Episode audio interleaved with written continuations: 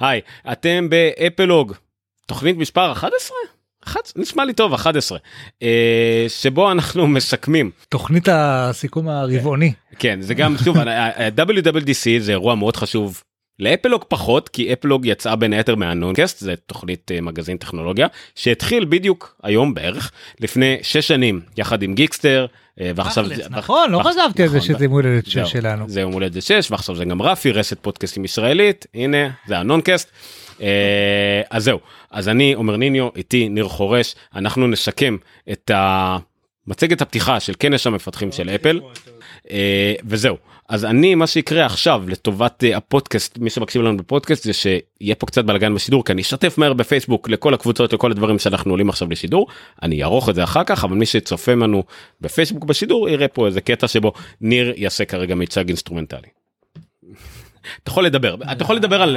טוב, האמת שמה שאני רוצה להגיד, זה שבסופו של דבר, אמרנו, אנחנו לא מסכמים את האירוע הזה בהכרח לפרטים שלו, אבל מה שזה נראה, זה שיש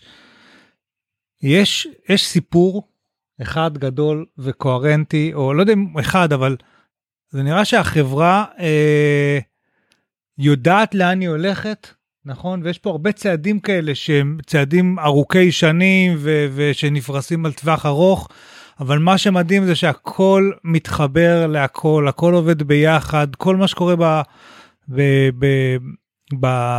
במחשבים נועד לעזור ל-iOS, והאפליקציות מה-iOS וה-iPadOS, אז הם יעבדו גם על המחשבים, והדברים האלה עובדים גם בשעון וגם בטבעי ובטלוויזיה. אירוע יוצא דופן באמת, בעיניי היה כל כך הרבה, הם גם רצו 2.25 שעות, שהם לא עצרו, רצו על דברים מהר, כי היה המון, וכמו שאנחנו זוכרים, אגב, מאירועים קודמים, על כל 10 דברים שהם הציגו, לא יודע, ב-macOS, ב-iOS, תמיד הם מציגים את זה 10 ריבועים כאלה, אז תמיד יש 250 שבעצם יצאו ב-iOS, שאחר כך שמים את זה בסליידים החמודים שלהם, של מלא מילים. היה פה הכל, אנחנו, ולא הגענו עם כאלה ציפיות, כאילו הגענו עם ציפיות, כן, היה שמועות קצת על הפירוק של אייטיונס, זה הדבר שדיברנו עליו אתמול, כן, זה הדבר הכי מינורי שקרה פה, אני מאוד מאוד רציתי שהאייפד ישתפר ויקבל עוד יכולות, וביונד אקספקטיישן, יש לי תום שעובד איתי, אז 2 דברים שחסרים לו באייפד, זה היכולת לפתח ומולטי יוזר, כמו שהם עשו ב-TV, אבל other than this, באמת כל מה שהיה בווישליסט, גם בכל הווישליסטים, כן, בווישליסט של האייפד, בווישליסט של המק פרו, בווישליסט של המסך, בווישליסט של, לא יודע, על מה עוד דיברת, כל הווישליסטים שראינו, פשוט כל כך הרבה דברים נכנסו, וזה נראה שכל החברה עובדת בפול סטים, כאילו כל הקבוצות מוצר השונות עובדות הרבה וטוב, והכל מסונכרן ומאוזן, וזה לא צחוק. תמיר שאל אם עשו חלופה לאייטיונס ל-PC, אני לא אמרו על זה כלום, אני מאמין, אבל שבסופו של דבר את הפודקאסט אין בעיה שיביאו לשם, ומה היה השלישי? חסון ג'אבר ביקש סיכום קצר, אני הייתי שמח מאוד... אתה יודע מה? אוקיי, זהו, שיתפתי לכולם, מי שהצטרף... הייתי שמח מאוד לסכם, אבל אי אפשר לסכם בקצרה את כל הדברים שקרו. בוא נעשה ניסוי קטן. אני פה התחלתי לכתוב לפני כמה עמודים, בוא נראה, כי אני ידוע כאחד שמדבר מאוד מהר, בוא נראה אם אני יכול...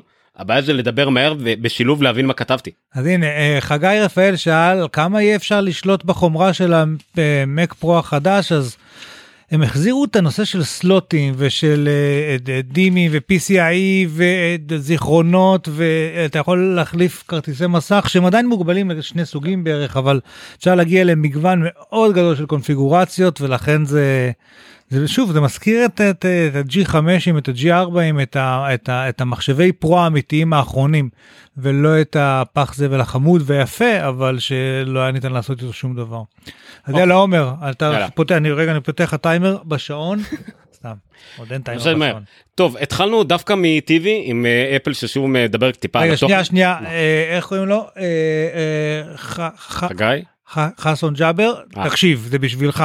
3, 4 ומתחילים, גו. אוקיי, אז אפל התחילה עם ה-TV, עם בכלל תצוגה לתוכן שלה, שהציגה באירוע הקודם במרץ, סדרה על המסע לארח כנראה, סדרה עלילתית, מיד אחרי זה על tvOS, התחלנו דווקא עם אפל TV, האפל TV החדש, ממשק חדש ויפה, עם מרשת תכנים חמים מיד, שוב דברים שראינו פחות או יותר עוד באירוע במרץ, אבל מה שלא ידענו מהאירוע במרץ, מולטי יוזר, זאת אומרת, אנשים יוכלו, לפחות באפליקציה של אפל TV והכל, יוכלו בעצם כל אחד מבני הבית, יהיה לו up next משלו, הדברים שהוא צופה בהם, הפרק הבא על הפרק שלו, מה שיתחיל לראות ולא שיים, כל אלה. אפליקציית המוזיקה לאפל TV עם ליריקס, שזזים יחד עם המוזיקה, ממש נוכל לעשות, לא ארקייד, נעשה קריוקי בבית, אבל יש גם ארקייד. ארקייד, הפלטפורמה של אפל למשחקים, תתמוך עכשיו גם בקונטרולרים, בג'ויסטיקים של פלייסטיישן ואקסבוקס, וגם שומר מסך משהו עם ים. WatchOS, שעון, פנים חדשים, זה לא מפתיע. השעון, כל שעה עגולה יכול לעשות צליל ורטט, אוקיי, יש אפליקציה חדשה. ציפור שתפסו באפל פארק. כן, יכול להיות אפליקציה של מחשבון תהיה, אפליקציה של voice recorder, של תזכורות קוליות, ושל אודיובוקס, כולל שהאפליקציות יהיו עצמאיות, יוכלו לעבוד יותר ברקע, יהיה App Store לשעון עצמם. מבחינת בריאות יהיה Activity Trends, שעוקב אחרי פעילויות לאורך זמן, Cycle Tracking, אם יש לכם מחזור, או לכן מחזור, יותר נכון, אבל אני לא שולל, גם באייפון. Noise? כן, מועד דציבלים. נכון, הרבה פנים חדשים. iOS 13, שזה לאייפונים, שימו לב, לאייפונים, לא לאייפדים, לאייפונים. סיסת בשמיים, כאילו, בשביעות רצון, 85% נשתול בש, פרפורמנס, זה הדבר הכי חשוב בגרסת מערכת הפעלה הזאת, פרפורמנס, ביצועים הרבה יותר טובים, מתאים כנראה לכל המכשירים הנוכחים, אנחנו עוד לא יודעים, 30% יותר מהר Face ID, האפליקציות עולות פי 2 יותר מהר, האפליקציות יורדות, 50% יותר קטנות ויותר מהר, גם עדכונים.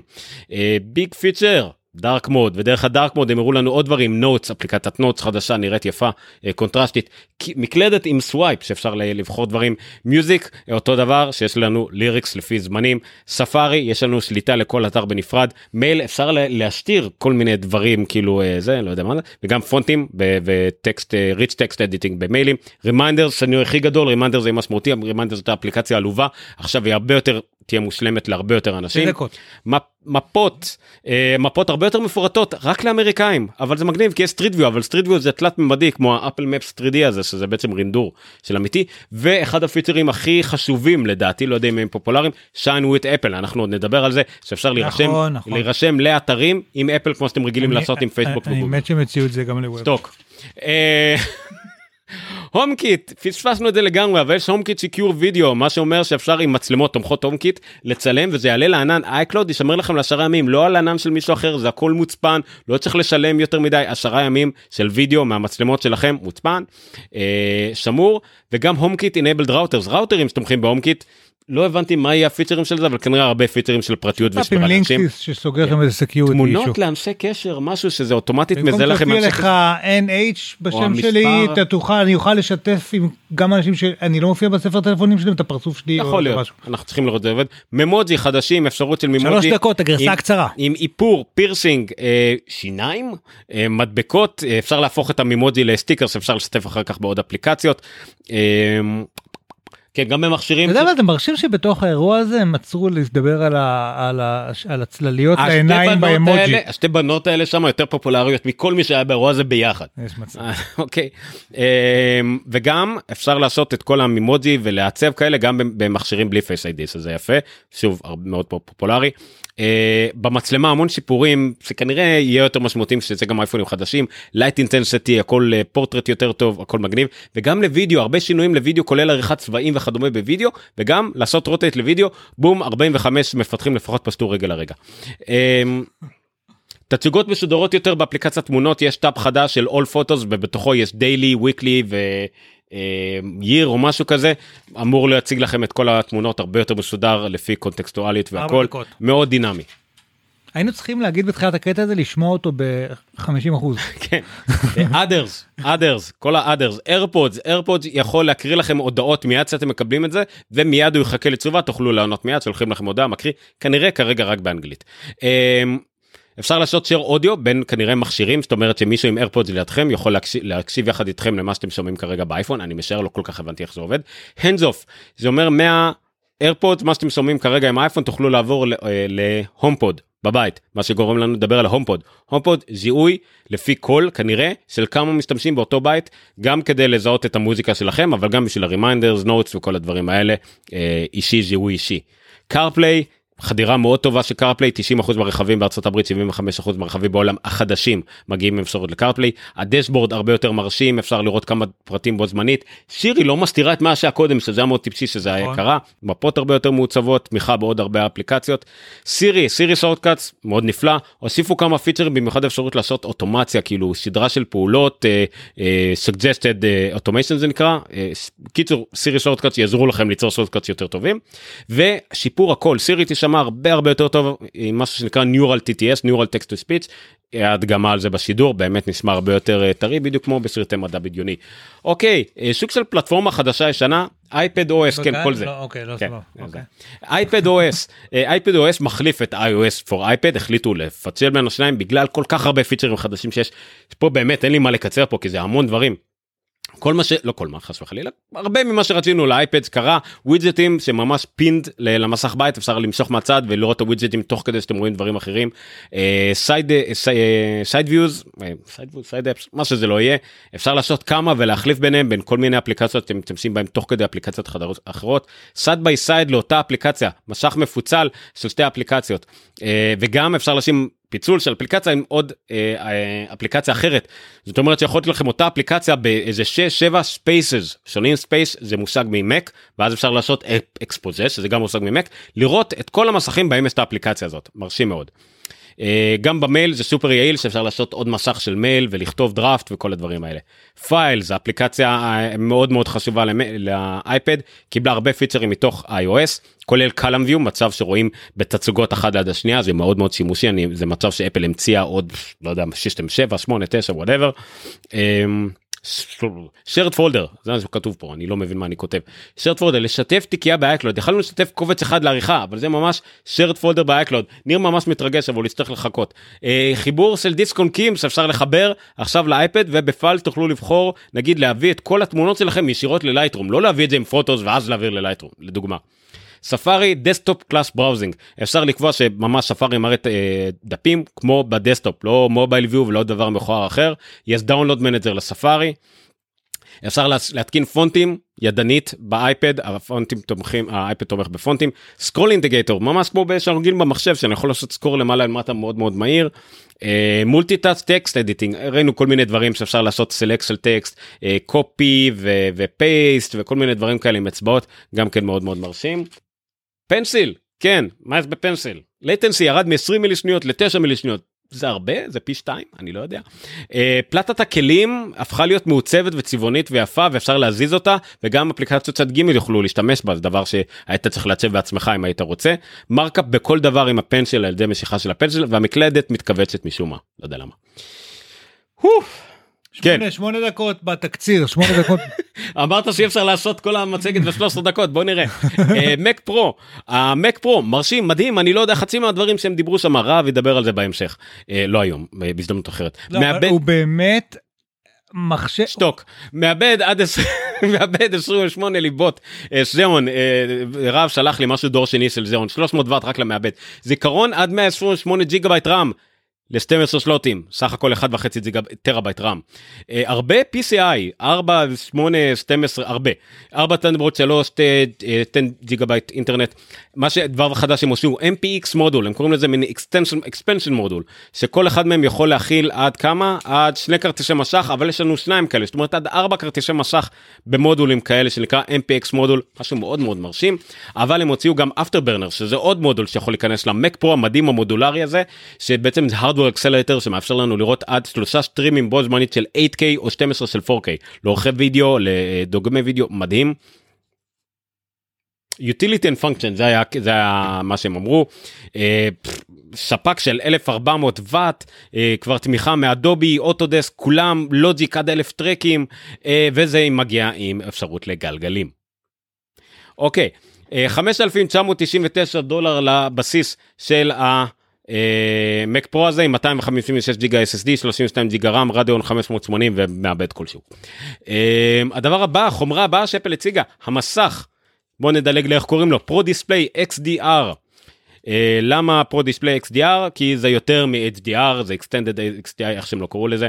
6K, 6K, כן, המחשה, 6K, 32 אינץ', פי 3, 10 ביט, סופר וייד, 1000 ניטס עד 1600 ניטס בפיק, זה אומר שהתאורה מאוד מאוד חזקה, מיליון לאחד קונטרסט, עם עוד $1,000 אפשר לקבל אותו עם אנטי רפלקטיב, זה לא אנטי רפלקטיב קוטינג, ציפוי, אלא ממש מסך עצמו עם תצוגת זכוכית מיוחדת שמבטלת הסתקפויות, אפשר לחבר עד 6 משכים של 6K, שזה 120 מיליון פיקסלים, אני חישבתי את זה בשידור, והעתקתי מהם, שאפשר לחבר למק פרו הזה, לא יודע איך הוא מתחבר, יש את הפרו סטנד, שזה הסטנד שמגיע בשביל המסך, הוא מסתובב להמון דברים, הוא מגדים, מסתובב, עולה, זה הזכיר לניר את המנורה, רק הוא עולה $1,000, כן, המסך עלה $5,000, עולה, $5,000, עם הציפוי נגד השתקפויות $6,000, והסטנד $1,000, מערכת הפעלה של המק המטורף הזה, כי גם זה היה, יקראו לה macOS קטלינה, שזה מין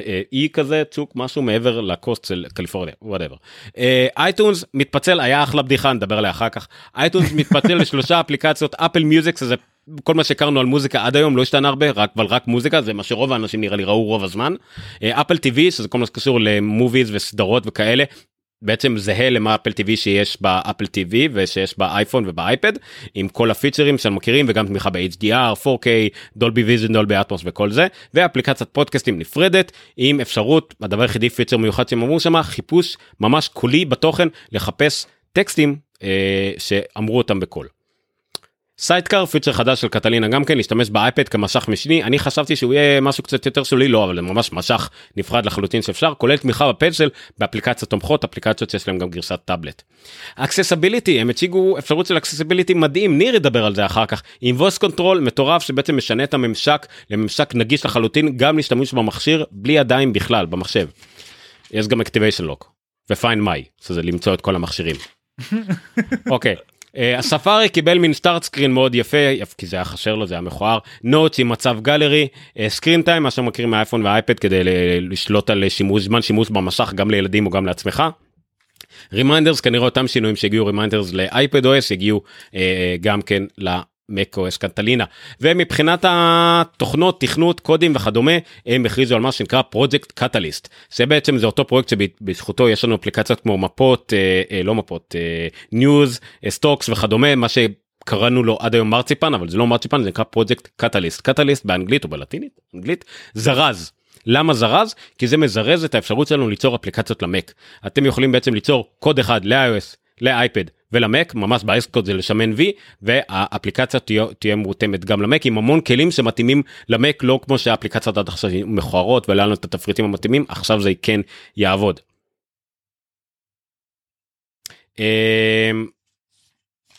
אוקיי, והרבה דברים ממש, אני אזכיר מילים, היה ריאליטי קיט, היה ריאליטי קומפוזר, היה AR קיט. 13 דקות. היה הרבה, אוקיי, ומאוד חשוב, SwiftUI, SwiftUI מחליף את מה שהיה UI קיט ו-App קיט, API או AppKit, לא זוכר, בעצם זה פרימורק אחד שמאפשר לנו לפתח לאייפון ולאייפד ולמק, הכל במכה אחת, הראו את זה על המסך, תראו את זה, זה מדהים, דרק דרופ שיוצר קוד, הקוד משתנה תוך כדי, מדהים, לא הבנתי הרבה, אבל מה שכן ראינו, וזה חשוב עם זה נשם, היה עברית על המסך, הוא הדגים איך אפשרות מובנית ב-SwiftUI, כמה ממשקים, כמה שפות, כולל right to left, RTL, עברית הייתה על המסך, ואותי ראינו עברית על המסך, עם שמות של מערכת הפעלה, היה מאוד צחיק, היה באמת אחלה דמו, ונפרדנו, תודה רבה.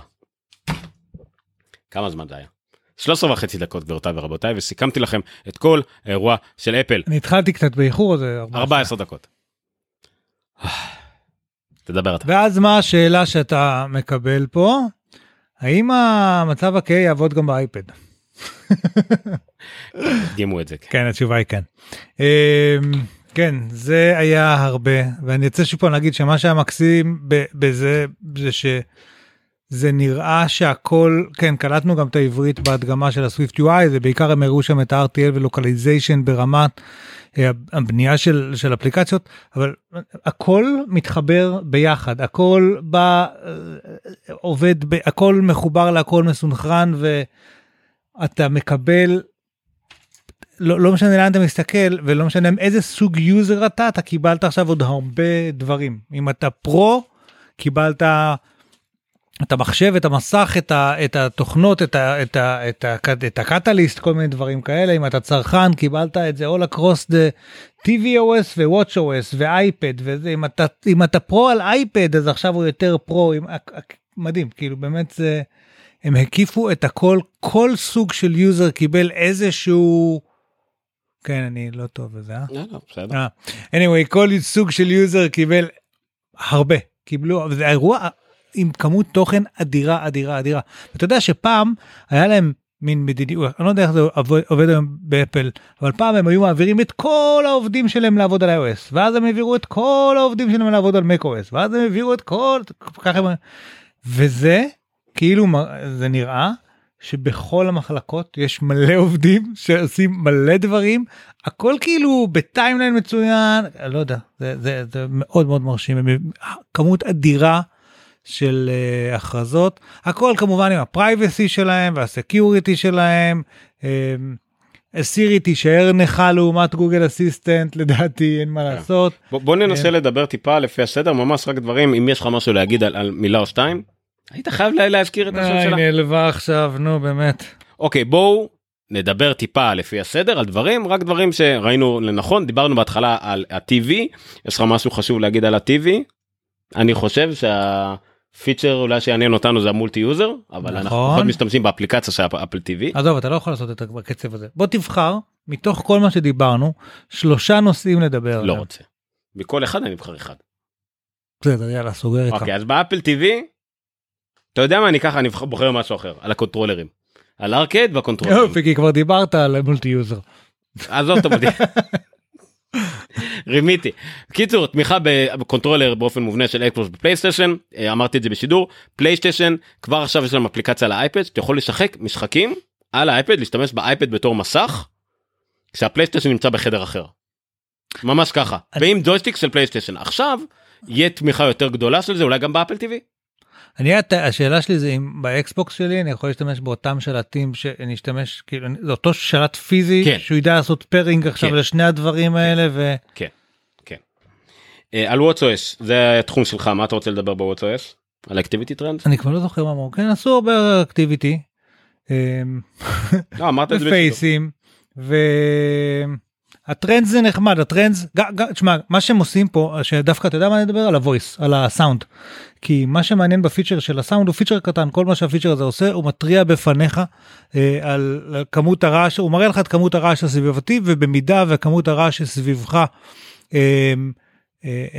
היא גבוהה מדי, אתה מקבל התראה כדי שתעשה משהו לגבי זה, או תתרחק משם, או שתשים אוזניות, או מה שצריך, תנמיך, לא יודע מה צריך לעשות. מה שמעניין בזה זה שזה פיצ'ר שהוא... כמו health feature, אוקיי? הוא לא בא לאקססיביליטי, לטפל במישהו שיש לו מגבלה, הוא פיצ'ר שבא למנוע את המגבלה, הוא בא לגרום לך, לא יודע, שיהיה לך אורח חיים טוב יותר ונכון יותר, כדי שלא יהיו לך פגיעות גופניות, אותו דבר כמו, אתה יודע, לגרום לך לרוץ יותר, אבל גישה סופר מעניינת, ושוב, מה שאני אוהב בדברים, באלה של התוכנה הזה, יש לך את כל הסנסורים האלה על היד, ומצאו עוד שימוש לסנסורים האלה, ומצאו עוד שימוש לחומרה שיש לך, ועכשיו עושים איתה עוד משהו סופר מעניין, ויש הרבה אנשים שבעולם שלהם, הוא מאוד רואה שאנחנו רגילים למשרדים, אבל אנשים שזה יכול לבוא להם, להיות להם מאוד חיובי. יש לי 2 ילדים ב-50 מטר ריבוע, העולם שלי מאוד רואה, ושרת עם 40 טרה שצריך עברור. גם זה רועש. יש לך, טוב. כן. אוקיי, אז זה על ה-WatchOS, סבבה. iOS 13, בואו נראה מה אנחנו נדבר פה, ב-iOS 13, מה לנו חשוב? Dark Mode? לא. עצוב, שזה היה כאילו הדבר הכי פחות מעניין. מה? ה-iOS 13. מה אמרו בגדול? ביצועים הרבה יותר טובים, קלדת עם סווייפ, מפות לא רלוונטיות. יש כבר בטא של iOS. בואו נדבר על Sign with Apple. רגע שנייה, יש מישהו שאל מאיר בץ, יש בטא של iOS כבר לדיבלופרס מופצת, כן. אבל יש כרגע עומס כרגע על שרתים, אם אתה לא מצליח להוריד, אז תנסה עוד מה. בוא נדבר על Sign with Apple ולמה זה חשוב, תתחיל. על מה? Sign with Apple. אוקיי, היום, פעם היינו רוצים להירשם לאפליקציה או לאתר, אז כאילו אנחנו היינו מגיעים לאיזשהו, היינו ממלאים טופס, והטופס היה שואל אותנו מה השם שלנו, איזה סיסמה אנחנו רוצים לבחור, ועוד כל מיני נתונים, וזה די מעיק ומייגע. וגם היינו מכניסים את אותה הסיסמה לכל אתרים, ואז אם מישהו היה נפרץ, אז אנחנו היינו, עכשיו הסיסמה שלנו דלפה, וצריך להחליף אותה שוב בכל האתרים, וכן הלאה. באו גוגל ואפל, גוגל ופייסבוק, ואמרו, טוב, אנחנו נהיה מנגנון הכניסה. אתה פשוט, אם אתה מחובר עכשיו לאקאונט שלך של גוגל, או לאקאונט שלך של פייסבוק, אתה יכול, אנחנו ננהל את הנושא הזה של הכניסה, ונעביר את המידע שצריך לאפליקציה. הבעיה זה שגם פייסבוק וגם גוגל, הם חברות שהם about sharing your information, תמורת כסף, ובעצם זה פגיעה בפרטיות שלנו. כשאפל עכשיו הציגו, כפתור דומה, sign in with Apple, ההבדל המהותי בינו לבין אלה של פייסבוק וגוגל, זה ששוב פעם משחקים את המשחק של הפרייבסי, והם אומרים, אנחנו נדאג שלא יתקבל שום מידע שאתה לא רוצה להעביר, ואתה עדיין תעשה את הלוגין הזה, והם נתנו דוגמה מדהימה בעיניי של הנושא של המייל, במידה ואתה לא רוצה, הם מבקשים מייל, אתה חייב לתת מייל, אבל אתה לא רוצה לתת את המייל שלך, כדי שלא ישלחו לך ספאם, אפל מייצרים לך hash, הם מייצרים לך מין אימייל זמני חד פעמי כזה, עם כתובת לא ברורה, שזה מה שהם יעבירו לבעל האפליקציה או האתר, כך שהוא יכול לשלוח אליך מיילים, אבל במידה ועושה לך ספאם, אתה פשוט יכול לבטל את ההש הזה, ואין לו את הכתובת מייל האמיתית שלך. אני הרבה פעמים מחזיק, יש לי הוטמייל, משנת 2000 בערך, שכל התפקיד שלו זה להירשם לדברים, כדי לא לתת את המייל האמיתי שלי, כדי לא לקבל אחר כך ספאם וכן הלאה. אז כאילו מבטל את הצורך, זה משהו נפלא, אני מקווה שהוא יהיה לא רק באפליקציות, אלא גם בווב. הרבה אומרים את זה, הרבה משתמשים במין מיילים כאלה פרטיים, מיילים כאלה, יש גם שירותי ווב, נותנים כאילו מין שירותים כאלה, שזה עם שעשע. אוקיי. אז זה היה 13... יותר מזה, הרימיינדרס אמור להיות טוב. האפליקציה... כן, אבל הם רצו על זה כל כך מהר, שיש שם מלא דברים שלא צריך... וגם כי הראו את הכל בדלפות של השקט. אבל רימיינדר זה כאן פשוט יגרום ליותר אנשים שלא יחפשו אפליקציות ג' פשוט לעשות רימיינדרס יותר טוב. זה בעיקר. אז אמרנו על HomeKit, הם דיברו דווקא פעמיים על HomeKit, שזה מפתיע, HomeKit שיקור וידאו, אבל לא הצלחנו להבין על זה יותר, בתקציר הסברתי מה זה, אבל האותר אני לא יודע יותר. מימוג'י חדשים אמרנו, מאוד מרשים, רוטט לוידאו, התמונות, התרגשנו מהתמונות, אבל, שמה, התמונות זה בעיה, התמונות זה כאילו מסוג הפוטוז? כן, זה מסוג אפליקציות, זה רק אם אתה משתמש בהם מושלם? לא, אני אגיד לך, יש פה משהו אחר בעיניי. מה שהם עשו בתמונות עכשיו, הם אומרים, ובצדק אומרים, אנחנו מצלמים המון תמונות, חלק מהתמונות הן באמת חשובות לנו, חלק מהתמונות צילמתי חשבונית כדי לשלוח למישהו, צילמתי זה whiteboard כדי לא לשכוח, צילמתי פתק, צילמתי שיט, צילמתי 12 תמונות כדי שאחת יצא לי טוב, וזה הופך את האלבום שלנו למשהו שלא כיף להסתכל בו, ואז הם עושים מה שגם גוגל עושים, וגוגל עושים מצוין, הם מנסים לעשות, זה אגרגציה, זה שהוא להפוך את האלבום למעניין יותר, על ידי זה שאני רגע יוציא ממנו את כל התמונות של הווייטבורדים והחשבוניות, אני כאילו לא מוחק אותו, אבל יש view שבו אתה לא רואה את הדברים הלא חשובים, איפה שיש כפילויות זה מאחד, ואת הכל הוא פורס בלייאאוט נורא מגניב. ובנוסף היה שם קטע חכם של אתה רואה את התמונות מהיום, הרלוונטיות להיום משנים קודמות וכן הלאה, הבעיה בדברים האלה זה שכשמנסים לחשוב בשבילנו יש שתי אפשרויות, או שהם הצליחו, ואז זה הולך להיות מדהים. אתה הולך להשתמש בפוטוז, וכל הזמן זה פשוט יראה, וזה יפתיע אותך לטובה. אתה תגלה דברים שלא גילית, יהיה לך דוח להגיע למה שרצית להגיע, יהיה לך כיף לנווט, ותרגיש שקיבלת את התמונות שלך בחזרה, או שזה יהיה סופר מעצבן. כי כל פעם שאתה תנסה להגיע למשהו, אז הוא ינסה להציג לך משהו אחר, כי עכשיו הוא חושב, כל האלבומים האלה, שכל הזמן תוכנות תמונות יוצרות עבורנו, אני כמעט לא משתמש בזה, הרבה פעמים זה, לפעמים זה מגניב, כשזה עשוי טוב, זהו. אבל לפעמים, שוב פעם זה מה שאני אומר, כשזה לא עשוי טוב זה מעצבן, ואני חוזר לאול פוטוס, ובעצמי אני אמצא את מה שאני מחפש, אז... יש... סוף, זה גם חייב להיות לך את השימוש המושלם לזה. זאת אומרת, למשל, אם בגוגל אתה משתף, אני משתף את האלבומים עם אשתי, במקרה היינו באירוע אחד, וצילמנו הרבה תמונות מתוך אירוע, וזה את הפנים של הילדים, ויצליח, הנה אלבום נפלא מהיום הזה. רוב המקרים זה לא יהיה ככה. אני טיפה, טוב, יש פה איזשהו ויכוח בצ'אט שלנו, בפייסבוק על העניין הזה של האפל סייני, נדבר על זה אחר כך. אוקיי, אז זה פוטוס. הדבר הבא, AirPods, מרשים, כל שיפור ל-AirPods זה שיפור טוב. רגע, תמיר אומר שלאפטופ. ה-AirPods, AirPods זה גם מסוג הדברים שכל שיפור זה שיפור טוב, כי זה עוד פיצ'ר שלא היה לנו קודם. העניין של לענות להודעות, בין אם משתמש בזה או לא, וכדומה. הומפוד, אתה עוד מעט תהיה משתמש, או כבר, משתמש מאושר של הומפוד, אז גם כן זיהוי לפי אדם, זה מוזיאון נחמד, לא לפי דם, כאילו, לפי אדם. כן, וסירי, כמו שאמרת, סירי לא תשתפר מי יודע מה, לפחות תשמע יותר טוב, שירי סופקאט. סירי לא מפסיקה להחזב אותי, כי רוב הבקשות שאני מבקש, זה המבטא וענייני, רוב הדברים שאני מבקש מסירי, אז אני לא מצליח. אבל מה מדהים? שיש לי את ההומפוד הזה בבית, הילדים לא מבינים שאפשר בכלל להפעיל מכשיר בצורה אחרת. הם רק מדברים איתה. זה, אני כאילו רואה את זה ואני אומר, טוב, זה לא סירי בעיה, זה אני בעייתי. אבל הם כאילו בעיקר משתמשים בה להפעיל מוזיקה, play a song ודברים, כאילו זה עדיין לא אסיסטנט, כאילו זה ניוטון בעולם של אני לא יודע, כאילו זה... iPadOS. זה משובח. א' כל, זה משובח. It's complicated. כן, קודם כל העובדה שזה iPadOS ולא iOS לאייפד, מה שהיה לנו עד עכשיו, היה שהיה לנו שנה, כמעט כל שנה היה שיפורים טובים ל-iOS, ולאייפדים היה רק כל שנתיים בערך. אפל כנראה שינתה, הבינה שהאייפד הוא באמת הפוסט-PC העתיד והכל, ולשדרג אותו במקביל ל-iOS זה לא עובד. הם בעצם עושים הפוך, מי שהיה פעם אייפון OS, ועשו הפכו את זה ל-iOS, כשהגיע אייפד, עכשיו מפצלים את זה חזרה, ויש לנו iOS ואייפד OS, אז אייפד OS מתמקד פשוט באותו דבר תכלס, אבל עם פיצ'רים ספציפיים לאייפדים. אמרנו על הפיצ'רים האלה, פין ווידג'ט, זאת אומרת שאפשר לשים ווידג'טים, שהיינו צריכים לעשות מן סקרול מוזר מלמעלה, אז אפשר לשים ממש את הווידג'טים, כחלק מהמסך באופן זמני, ולראות מה קורה שם, אז זה מעולה. סלייד אוברס, סלייד אובר זה שאנחנו, יש לנו אפשרות לעשות מולטיטאסקינג עם אפליקציה שהיא מעל האפליקציה שיש על המסך כרגע, להעביר אותה מצד לצד, לגזור ממנה משהו, להסתכל בפתקים, מיילים, הודעות וכדומה, אז עכשיו אפשר לעשות כמה סלייד אוברס, ולעשות, למה אני, יש בטוח אפשרות להראות את זה פה? נכון, תגלול טיפה למטה, יש לך את כולם. כן. אוקיי, אני עדיין... כבר עשינו את זה עד עכשיו. לא משנה, בסדר, אל תדאג. אוקיי, אז הנה iPadOS, יש לנו אפשרות... זה תלרן מול למטה. אוקיי, יש לנו אפשרות לעשות את הווידג'טים מהצד, כמו שאמרנו, יש אפשרות לעשות את ה... מה? CD preview. סליחה. שוב, מי שבפודקאסט אני אנסה לחתוך, אבל אנחנו רואים דברים של זה. על מה אני אמור לעשות? טיפה למטה. למטה או למעלה, תחליט? לא, הפוך. פה? כן, CD preview. טוב, סליחה. אוקיי. איך למטה יכול להיות מעל מה שהיה?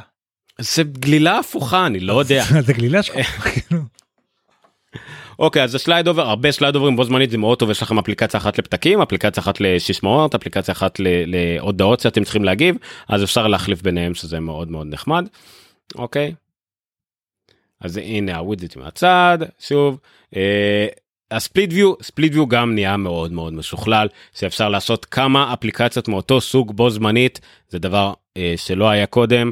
כנראה זה עניין של האפליקציה צריכה לתמוך בזה, מן הסתם, האפליקציות של גוגל יתמוכו בזה מתישהו ב-2022, אבל האפליקציות של אפל כנראה יתמוכו בזה מיד, ויהיה עוד הרבה אפליקציות שיעשו את זה, במיוחד אפליקציות של נוטס וכאלה דברים. אמרת שאתה בוחר אחד מכל דבר, ואתה לא בוחר. לא, iPadOS זה לא אחד מכל דבר. iPadOS חייבים לעבור לכל, iPadOS זה מבחינת התוכנות, זה המרכז פה. נכון. הרבה תמיכה באפל פנסיל, גם כן, הכל יותר חדש. מבחינת הקבצים, הנה, טקסט אדיטינג, גם כן מאוד, יפה שמשהו את זה עם הצללה, טקסט אדיטינג עם תנועות אצבע, הרבה דברים שלא ידענו עליהם, כי לא היה זמן להגיד אותם באירוע של אפל עצמו, על המקלדת ועל הכל, כי בהוצאות קרץ גם למקלדת, פונטים, אפשר לתמוך בפונטים, צד ג' הכוונה היא שתוכלו להתקין איכשהו, אני עדיין לא יודע, פונטים, גם כן של מקורות אחרים שאתם צריכים לעריכה שלכם, ולא להשתמך על כל מיני פרופילים או אפליקציות, אלא ממש פונטים במערכת הפעלה. האפליקציית קבצים, שזה בעצם המערכת קבצים של האייפד, נהייתה הרבה יותר דומה למערכת קבצים אמיתית, עם iCloud Drive תומך ב-iCloud פולדר שרינג, לשתף תיקייה שלמה בין אנשים, ויבוא מדיסק און קי מאוד. ותמיכה בפייל סרברס, בהתחברות לפייל סרברס בארגונים. מעולה, מה שצריך עד עכשיו אפליקציה צד ג' לזה. נכון, הנה, זה הופך את משהו פעם. יופי, יפה מאוד. זה השאר, זה הדיזיין טים סרבר, אוקיי, באופן כללי, הנה כבר לגבי iPadOS, שנדע את הדרישות מינימום, iPad Air 2 ומעלה, iPad Air 1 פג תוקף, אייפון 6S ומעלה, ואייפוד טאץ' האחרון מן הסתם, אז זהו, 6S ומעלה, ואייפד Air 2, iPad Air 1 כבר חלש מדי. זאת אומרת, חייבים אייפד עם Touch ID, זה הקריטריון. אוקיי, ספארי גם כן, שיפורים לשפארי, שוב שיהיה כמו בדסטופ, ממש להפוך את האייפד למפלצת עבודה כמו שצריך. לא, אבל חשוב לשים לב שמה ההבדל המהותי בין אייפון לאייפד, זה אייפד רוצים להפוך אותו לקונטנט קריאיישן דיווייס, מכשיר שאפשר לייצר עליו, החל מסרטוטים והכל, ודרך עיצובים תלת ממד, מכשיר של עבודה. ובין השאר, כדי מכשיר של עבודה, בשביל צלמים, צריך להתחבר למצלמה, בשביל אחרים, צריך להתחבר לדיסק און קי, הופכים אותו למכשיר הרבה יותר capable, וגם הניהול קבצים, הוא נורא חשוב לאנשים שעובדים עם הדבר הזה. לא חשוב למי שרק רואה בזה נטפליקס. ולמי ששאל, דארק מוד. הרבה על פרייבסי ושקיוריטי, הנה שיינו את אפל שהדגמנו פה, הם בוחרים להדגים את זה, אבל זה יפה מאוד, והומקיט, אנחנו נקרא על זה עוד, ושווה לך נסכם שוב את האירוע, קצת יותר בפרטים. אוקיי, הדבר הבא, Mac Pro. אני חושב שהתקציר אמר את כל מה שאנחנו יודעים על המק פרו, ואולי אפשר להסביר טיפה על ההתלהבות, בואו נסביר את זה. מק פרו... קודם כל תעבור לדף של המק פרו, מהר. אין לי לך להגיד. אוקיי, כך, אני אדבר. תשלוט אתה על הגרפיקה. על הפירוטכניקה. מק פרו. קיצור מאוד מקוצר של תולדות המק פרו. מק פרו הראשון היה ב-2006, עד 2012 היה בתצוגה מאוד גדולה וענקית, קראו לזה צ'יז גריידר, מגרד גבינה כזה ענקי, כבד, מאוד מרחיב לידיים, פתחתי עשרות אם לא מאות כאלה ותיקנתי אותם. רגע, איזה שנים אתה מדבר? 2006 עד 2012. מה, זה ה-G5 אתה מדבר? ה-G גריידר, כן, הוא נראה כמו האלה שהיו קודם, כן, כמו ה-G5. הוא היה היתרון שלו, הוא היה מודולרי, היה יפיפה מבפנים, כרטיסים היו יוצאים ונכנסים, לא חיבור של כבלים וכדומה, כרטיסים היו נכנסים טוב, ארדיסקים עם מגירות נשלפות, להחליף כל דבר היה מודולרי נחמד, עברור יפה מאוד, היה מאוד מרשים, מאוד כיפי. אפל ב-2013 החליפו לדגם אחר, כן, Innovate MyS, עשו מחשב מהפכני, עגול, צילינדר, שחור, מעברר אחד גדול, שום דבר אי אפשר לסדרג בו, הוא לא מודולרי, הם חשבו שכולם הולכים להשתמש בטנדרבולט חיצוני, ממש בעייתי, לא התאים לשרתים, לא התאים לגרפיקאים, היה די כישלון, ולקח להם, חוץ מזה עדכון מהירות קטן או 2, 5 שנים עד שהם אמרו, סליחה, טעינו, אנחנו נשפר את זה, ב-2019 הולך לצאת מק פרו חדש, והיום על הבמה ראינו תצוגה של המק פרו הזה, שיצא מתישהו בשתיו, או לקראת סוף השנה, עדיין יצא ב-2019. מה אנחנו יודעים על המק פרו הזה? המק פרו הזה מגיע במעבד Xeon W2, אמרת? Xeon W, לא יודע מה, איך זה קוראים לזה, whatever. הוא לא מציע לי במחשב את ה-VR, את ה-AR ואת ה... במחשב לא, מה פתאום. עד 28 ליבות למעבד, זיכרון עד 1.5 טראבייט רם, שלוטים PCI שלוט, יש לו 4 של גובה כפול, ועוד 3 של גובה בודד, ועוד 1 שמיועד ל-IO שלהם, 4 Thunderbolt 3, 2 מקדימה, 2 מאחורה, 2 חיבורים של 10 גיגה ביט, ומשהו חדש, הם דיברו על, שנקרא MPX מודל, יש לך פה איזה תמונה של MPX מודל? מודול, סליחה, MPX מודול נכנס, אני לא יודע איפה הוא נכנס, האמת אני הלכתי לאיבוד בדבר הזה, אבל אפשר להכניס בו 2 כרטיסי משך נגיד, 2 רדיון 580, או אפילו 2 רדיון וגה 2, שזה, אבל אפשר להכניס 2 MPX כאלה, זאת אומרת 4 כרטיסים גרפיים, שמגיעים עד למספרים מוזרים של 1 טראבייט ממורי בנדוויט, 128 ג'יגאבייט ממורי, הרבה טראפלופים, כן, זה. ועוד מודול אחד, Afterburner, אפל Afterburner, מאפשר להריץ 3 סטרימים של 8K, או 12 של 4K, או, לא תאמין, 6 של 6K. מעניין איך הגענו למספר הזה. הסלוגן של אפל היה... utility and function, לא beauty, לא innovation, utility and function. למרות שהוא יפי אין ספק. כבר תמיכה מאדובי, אוטודסק, בלקמג'יק, יוניטי ועוד הרבה הרבה שמות של אפליקציות, לוג'יק, הדגמה של לוג'יק עד 1000 טרקים של לוג'יק, בפאנל קאט עד 3 סטרימים של 8K בקלות, מחיר. אם אתם נכנסים לאתר של אפל ולדף הזה של המק פרו ושל המסך, אתם יכולים ב-AR ממש לראות אותו, יושב על המדף שלכם או מתחת על הרצפה, מתחת, זה נורא מגניב, אבל זה גם נותן קצת פרופורציות לגודל. הדברים האלה זה לא, כאילו אנחנו כולנו רגילים למקבוק פרו וכל מיני דברים קטנים, מק מיני, הם מפלצות הדברים, הם גדולים, הם באמת פרו, גם במחיר, גם ביכולות, וגם דרך אגב, אחד הדברים שאמרו עליו, זה שבאמת אפשר לשים אותו בחוות שרתים, יש לו איזה קונפיגורציה של ריק, שזה גם נורא מגניב. כן. מחיר אמרת. מחיר מתחיל מ-$5,999 דולר ל-256 ג'יגה SSD, לא יודע למה, קודם הגיע בטרה, עם רדיון 580 ו-32 ג'יגה רם, הבייס שלו קצת חלש, בברכאות, אם אפשר להגיד את זה, אבל מן הסתם שאפשר לשדרג אותו עד השמיים וחזרה, ואפשרות שדרוג לרגע, גלגלים. נכון, גלגלים. מסך. אחלה שם למסך, האמת. Pro Display XDR. אוקיי. גם מגיע לקראת... Pro Display זה בדיוק מה שזה, XDR זה הטכנולוגיה שיש שם... לא טכנולוגיה, זה סתם שם, זה כי זה יותר מ-HDR, אז זה XDR. פחות זה לא 10DR. אני זוכר את התקופה שעברנו מ-VGA ל-X, מה זה, כן, XGA, והנה, זה תפס הסיפור הזה. הם התחילו את התצוגה הזאת יפה בלהגיד להם, מה איש, הרבה פעמים עושה את זה, מה איש, איזה משך איש פרו רוצה? עם 1, 2, 3, 4, 5, 6, אף מסך לא עושה את זה, הכי קרוב לזה עולה או $43,000, או איזה $10,000 ולא עושה את החצי השני של הדברים. אז הנה משך אחד שעושה הכל. אני רוצה רגע לחדד את המספר, $43,000, זה מסך שהיום, כאילו שעושה חצי מהדברים שהדבר הזה עושה, זה מספרים שאשכרה, אתם מבינים שיש אנשים שקונים מסך $43,000, אתם מבינים שזה לא אתם, כאילו זה אנשים אחרים. בקולנוע, כשהיינו עושים קולנוע, ליד מצלמת, שאם אתה רואה ליד מצלמות, היה ליד זה מוניטור קטן ומאפן של איזה 10 אינץ' כזה, שגם כן היה מחובר כאילו למצלמה, או פילים או משהו, והיה כאילו נותן את התמונת מוניטור שהבמה יראה. הדבר כזה לבד הזה, שזה CRT ענקי, שוקל 15 קילו וזה, גם היה עולה בין 10 ל-30 אלף שקל, תלוי אם זה הצבעוני או שחור לבן. אוקיי? וידאו יעשו הכל, אין גבול למחיר. אז זה תומך בהרבה דברים, כמו P3, שזה הסטנדרט צבעים של אפל עמוק מאוד, יותר ממה שבן אדם יכול לראות, 10 ביט, סופר ווייד, 1000 ניטס, אמרנו את כל הדברים האלה. אפילו הורס דידיו, על הקטע של ה-1000 ניטס, 1600 ניטס, זה הוא אמר, אני לא מבין מה זה אומר. עכשיו, הרבה פרו רוצים מסך מט, אז הם הלכו למצב שיהיה מט מיוחד במסך עצמו, בזכוכית. זה לא איזה קלייס כזה, מין צ'יפוי שצריך לעשות, מי שמכיר את זה במחשבים אחרים. ממש המשך עצמו הוא נוגד השתקפויות, זה עולה עוד $1,000, קונטרסט מטורף. לא כל כך הצלחתי להבין מה החיבורים מאחורה, יש פה איזה משהו? תלך לטקספקס אולי, טקספקס זה דבר שלא רואים על המסך, אז זה מאוד נחמד.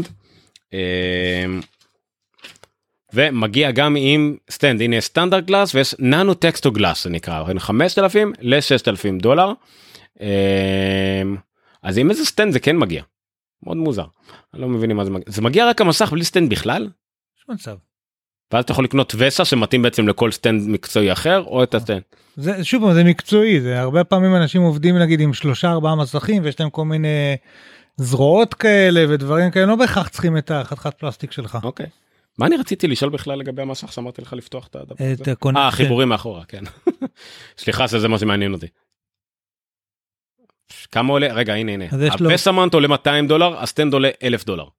כן, אבל הווסמאונט, זה לא ווסמאונט, זה ווס אדפטר. אדפטר, סליחה. כאילו, אתה צריך את המאונט גם כן, וזה מה שיעזור לך להתחבר עליו. וואו, זה בא עם מיקי מאוס. כמה זמן לא ראיתי מחשב אפל עם מיקי מאוס. החיבור חשמל. ו4 Thunderbolt 3 USB-C, לא, וגם USB, אוקיי, זה מוזר, Thunderbolt 3 1 ו3 USB-C. טוב, Thunderbolt 3 זה כנראה לחבר למחשב, ו-USB-C לאביזרים חיצוניים. איך אני מסרשר? אני לא יכול לשרשר, צריך לחבר למסך, למחשב ישירות המסכים. כן. אוקיי. מה? תעלה למעלה?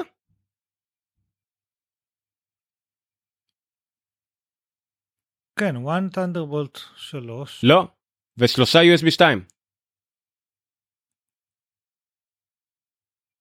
לא הבנתי. Next. הם for charging ו-syncing, הם לא לדברים רציניים. אוקיי, לא, בסדר, כי כל הרוחב פס הולך לפיקסלים. כן. אז אין לך מקום למשהו אחר. אוקיי, in the box, Pro Display, Power Cord, Thunderbolt 3 ומתליט. אין סטנד, אתה מקבל מסך. ומתליט. אוקיי, סטרייק דט, המחירים. איפה רשמתי את המחירים? למה, כתוב פה, אוקיי, $5,000 למסך בוהק, בלי סטנד. $6,000 למשך לא בוהק, עדיין בלי סטנד. עוד $1,000 לסטנד המשוכלל, $200 למתאם לזרוע. לזרוע אחרת, היא גם תעלה לכם כסף. וואו. אוקיי, כן, רב צודק, לשרשר זה יותר מדי, אז בגלל זה הם אפילו לא נותנים את האפשרות, אין בעיה. macOS, קטלינה, מה יש לנו להגיד על macOS? בואו נדלג על כל הדברים המשעממים, אוקיי, זה חשוב, כי אני אחתוך את זה, ונגיד את זה הלאה. אייטונס, שימו לב, אייטונס לא מת, הוא מתפצל. הוא מתפצל בפועל לארבעה חלקים, אוקיי? מתוכו יוצאות 3 קרן לייזרי, פלופי, פלופי, פלופי, וכמחים. אפל מיוזיק, במקום אייטונס יהיה לנו אפל מיוזיק. אני אעשה להגיע פה לזה, כן. אפל מיוזיק, הכוונה היא שיהיה לנו ממשק אחד, די דומה לאייטונס, מה שהיה עד היום עם פלייליסטים, עם המוזיקה שלכם, iCloud Music Library, לא iCloud Music Library, כל הערוצים האחרים והכל, יש לכם אפל מיוזיק, כמו שהיה עד היום, ככה ימשיך להיות רק למוזיקה. הרבה אנשים לא ידעו אפילו שבאייטונס אתה יכול להחליף מהמוזיקה לעוד כל מיני דברים, כמו movies וTV shows ופודקאסט. עכשיו הם גם לא יצטרכו לדעת, כי זה אפליקציה בנפרדת, זה אפל מיוזיק. אוקיי, אפליקציה נוספת שתהיה, אפל TV. אפל TV דומה לאפל TV שיש לנו, הנה, אפל TV, למה שיש לנו באייפון, באייפד, וגם כמובן באפל TV, תומך בהורדות, ככה אפל הבטיחו, הם לא אמרו את זה על הבמה, תומך ב-4K, HDR, הם הבטיחו את זה. למי הם הבטיחו את זה? הם אמרו על הבמה, דאונלוד זה על all platforms, גם למק. כן, אמרו את זה? במרץ, באירוע במרץ. במרץ, הבנתי, אוקיי. אפליקציה נוספת, פודקאסט, נראית מאוד פשוטה, יש פודקאסטים להוריד, בסטרימינג, פלייליסטים, דברים שאתה מנוי אליהם, וגם חיפוש קולי, לא קיבלו חיפוש בקול, זאת אומרת, אוטומטית, המשין לרנינג שלהם, כאילו עושה נייריישן, או שורק את כל הקול, ואפשר לחפש בטקסטים. ואפליקציה רביעית, שלא באמת אפליקציה, כל אפשרות השנחון, זאת אומרת, לראות מה יש באייפון, להעביר אליו דברים, להוציא ממנו דברים, עכשיו עבר לפיינדר. אוקיי, זה מעניין היה הצעד הזה, צעד נכון. אבל שאלו אותנו מה קורה ל-PC, אני לא יודע. אני משער שאפל מיוזיק, כמעט בטוח, המשיך להיות ל-PC. אפל TV, לא בטוח, למרות שאפל רוצה דריסת רגל בכל פלטפורמה אפשרית, אולי יהיה גם ל-PC, ל-Windows 10. פודקאסט, אני לא רואה שיבה שלא יהיה, אם הם רוצים שזה יהיה, אבל לא בטוח. כרגע נראה לי שרק אפל מיוזיק בטוח שיהיה, ולא יודע מה לגבי סנכרון. כי אין פיינדר ב-PC, ב-Windows. אז אני לא יודע, אני פשוט כרגע, זה שימן שאלה. אני משער שבימים הקרובים נדע יותר. זה מעניין, כי אני לא רואה למה שאפל לא ירצו ש... תראה, הם בנו את האייטונס אך ורק אם רצו למכור אייפודים לווינדוס, נכון. היום הוא מוכר אפל מיוזיק, ופודקאסטים מאפשרים פודקאסט, ואפל TV מוכר קונטנט, אז למה שהם לא ירצו למכור עוד ל-PC גם כאילו. נכון, אבל זה בעיקר השאלה אם אתה תעשה הכל בענן, מה אכפת לך ב-PC? אז נכון, אפל מיוזיק כן, אבל פודקאסט לא, נראה. אז זה היה אייטונס. לא מת, אל תדאגו, הוא פשוט התפצל. בטח לא למקים, אנחנו לא יודעים מה קורה בווינדוס, אבל בטח לא מקים, לא מת. עשו שם גג נחמד בהתחלה באמת, דורון הזכיר פה עם הקלנדר והמייל בתוך האייטונס. הבדיחה היא, כן, שהאייטונס זו תוכנה מפוצצת ענקית, הוסיפו לה עוד ועוד ועוד דברים, והיא ענקית והיא מיושנת, גם הקוד שלה מאוד מיושן. אז כן, הם צחקו על זה, שהם הוסיפו לזה קלנדר והכל וספארי, אז הנה, פיצלו את זה, זה מה שכולם רצו כבר יותר מדי זמן. סיידקאר, האייפד בתור מסך חיצוני למק, שזה מגניב. אקססיביליטי, אתה רוצה להגיד כמה מילים? גם שנוכל... הדבר הראשון שהם הציגו זה Voice Control. אגב, זה מושג שהיה קיים ב-iOS 3. אתה זוכר? נכון? לפני שסירי הגיע, היה לך Voice Control. Voice Control מאפשר להפעיל דברים על ידי Voice, לאנשים עם מגבלות מוטוריות, מה שהיה מעניין בטרנסקריפט אגב, כי זה לאנשים עם מגבלות, מה שהיה מעניין זה שהם יצרו בעצם איזשהו ממשק שמאפשר לך, הצ'אלנג' ב-voice control זה להסביר למערכת על מה אני רוצה, מה אני רוצה to interact, במה אני רוצה להשתמש. אז אם אתה זוכר, לסטיבן הוקינג היה eye tracking, ואיזשהו יכל לעשות עם הלחי כזה כדי כאילו ללחוץ, אז במקום אי-טרקינג אתה פשוט יכול להגיד לו, הוא ליד כל אינטראקטיב קומפוננט על המסך יש איזשהו מספור, ואני יכול להגיד לו תלחץ על 7, וכל פעם הוא פשוט שם לי מספרים ליד האינטראקטיב קומפוננט, ואני יכול ללחוץ עליהם ולהגיב, וזה ממשק שאני לפחות לא ראיתי, יכול להיות שאגב הוא קיים, אבל אני לא מכיר כזה, אבל זה הופך את היכולת של השליטה עם הכל, לא רק לעשות... דיקטיישן, אוקיי? אלא אני ממש יכול להפעיל כל דבר בערך, חלק זה קצת כמו סירי מתנהג, כן, תפתח את האפליקציה הזאת, תעבור לדבר הזה, אבל חלק זה טוב, אין פקודה מיוחדת, אז אני פשוט אראה לך את כל הכפתורים, ואתה בתור המשתמש תגיד על מה אתה רוצה ללחוץ, סופר מגניב. עוד שני דברים שראיתי פה, אגב, שאתה יכול, אנשים עם מגבלות ראייה, עם כבדי ראייה, הם עושים המון זום אין, זום אאוט, זום אין, זום אאוט, וכשאתה בזום אין יש לך בעיית אוריינטציה, אתה לא יודע איפה אתה על המסך, אז אתה צריך לעשות את הזום אאוט, אבל אתה עושה את הזום אין, וזה עושה לך ממחלת ים, אבל אין לך ברירה, אתה חייב לראות את הדברים בגדול, ואז להקטין, אז הם עשו את האפשרות של להשתמש בסקנד דיספליי, ולעשות זום רק על דיספליי אחד, אז מסך אחד ייתן לך את האוריינטציה, ובמסך השני אני רואה את התוכן, פיצ'ר נורא מגניב, והובר טקסט אני לא ממש הספקתי לראות, אבל זה לאנשים עם בעיות קוגניטיביות, ADHD ודיסלקציה, שזה עוזר להם בטח כלל. סתם לראות בגדול.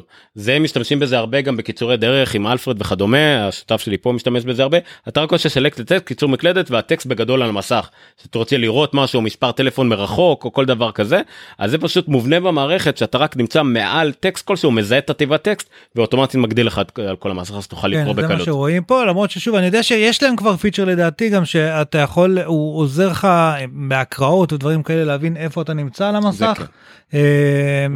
באופן, או להדגיש משהו כדי שיהיה לך קל יותר להתפקס על הדבר הזה. בכל אופן, אחלה דברים בתחום האקססיביליטי. במקOS אני רק רוצה לדבר על נושא אחד, כי השאר זה באמת משובח ואנחנו לא מבינים בזה מספיק. הפרויקט קטליסט. פרויקט קטליסט זה מה שעד היום הרבה קראו לו מרציפן. אני לא אהבתי כל כך לקרוא לו מרציפן, אבל זה מה שהכינוי שנדבק לו בעיתונות. זה אומר שמפתחים יוכלו לקחת את אפליקציית האייפד שלהם, וממש בגדול, ממש בגדול, לשמן V באס-קוד ולייצא אותה כאפליקציית Mac ולשים אותה באפסטור. ממה שהבנו קודם, לא ראינו את זה לבמה, זה אפליקציה נפרדת, זה לא יוניברסל אפ כמו אייפון ואייפד ביחד, זה חייב להיות בנפרד, אבל זה עדיין יהיה כאילו אותה אפליקציה. בבחינת רישיון היא חייבת... כאילו הלוגיקה אותה לוגיקה, ומתאימים את הממשק שלה ל... מוסיפים לממשק. נכון. מוסיפים לממשק שלה קונטרולרים של Mac, אבל בבסיס שלו זה אותו דבר. נכון, אתה לא צריך לכתוב את האפליקציה מחדש, זה בדיוק משהו החשוב. פעם היה לך שתי אפליקציות, שני צוותים, שאחד כותב לזה, אחד כותב לזה. כאן אותו צוות יכול פשוט להתאים את הממשק עכשיו למחשב, ואותו קוד רץ, שזה מעניין, כי ב-iOS זה רץ על ARM, ופה זה רץ על אינטל, לא? זה מזמן לא היה משנה, השפה היא סוויפט, השפה היא אותה שפה, זה לא... אין, יש מצב. אתה מקמפל את זה למה שאתה צריך. אבל חשוב להגיד שאצל אפל, כמו אצל אפל, יש משהו שחוזר על עצמו כל הזמן, הם אומרים לך כמפתח איך לעבוד. ואם אתה עובד כמו שהם אומרים לך, כל השינויים העתידיים שהם מביאים, אתה מרוויח אותם out of the box, כאילו אם אתה עבדת עם האוטו זה, אז כבר הכל עבד לך עם כל המערכות לאוט של אייפדים וסקרין ספליט וכאלה. אם בנית נכון את האפליקציות שלך, כמו שאפל אמרו לך לבנות, אז עכשיו, כאילו, מי החברות האלה שהצליחו תוך שנייה לעשות את המייגריישן לדסקטופ, חברות שהאפליקציה שלהם כבר הייתה בנויה נכון, וכנראה עבדו בליווי של אפל. אמרת אפליקציה בנויה נכון וטוויטר באותו משפט, זה דווקא לא כל כך מתאים, אבל בסדר. אז זהו, זה יאפשר בעצם לפתח לעשות את זה, להוסיף את התפריטים שלו, מה שאמור להגדיל מאוד את כמות האפליקציות הזמינה למק, את האיכות של האפליקציות למק. אנשים יוותרו לעשות אלקטרון, זה השפה הזאת, אלקטרון זה לעשות אפליקציית וויבית. כדסקטופית, אוקיי? אז במקום לעשות אפליקציות אלקטרון, זה כמו תכלס לעשות מסגרת לחלון אינטרנט, יוכלו לעשות אפליקציות טבעיות כמו שצריך. רב רושם מרציפן זה טעים, לא, מרציפן זה ציאניד במצב צליבה אחר. מרציפן זה טעים, הוא שני רק לאבוקדו. זה ציאניד. לא, זה שקדים. נו, מה זה ציאניד? עושים משקדים.